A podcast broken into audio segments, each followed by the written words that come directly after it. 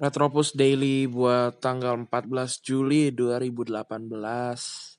Direkam setelah pertandingan Belgia lawan Inggris yang hasilnya 2-0 buat Belgia.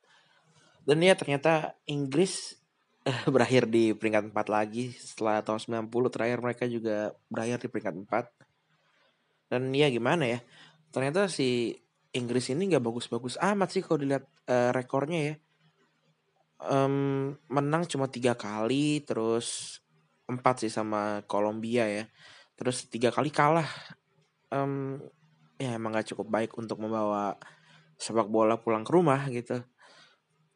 Tapi uh, kalau dilihat dari prestasi-prestasi timnas Inggris ke belakang uh, iya lumayan sih bakalan bakalan ada generasi-generasi baru yang bisa ngegantiin generasi sekarang yang sekarang juga nggak tua-tua banget gitu. Paling yang di atas umur 30 yang gue inget ya uh, Cahill paling terus Hendo kayaknya belum 30 deh.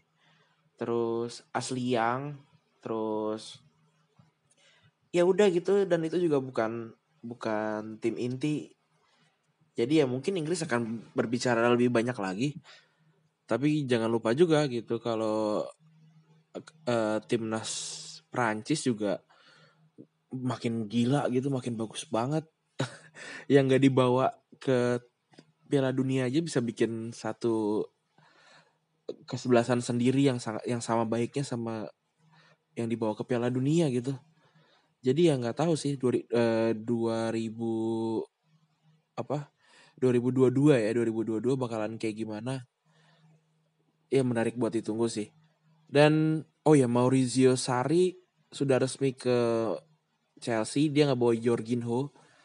Yang sepertinya uh, kalau Barcelona mau beli Ngolo Kante masih bisa nih jadinya karena holding midfieldernya baru kan si Chelsea gitu. Dan apalagi ya kayaknya udah itu aja lah. Thank you yang udah dengerin.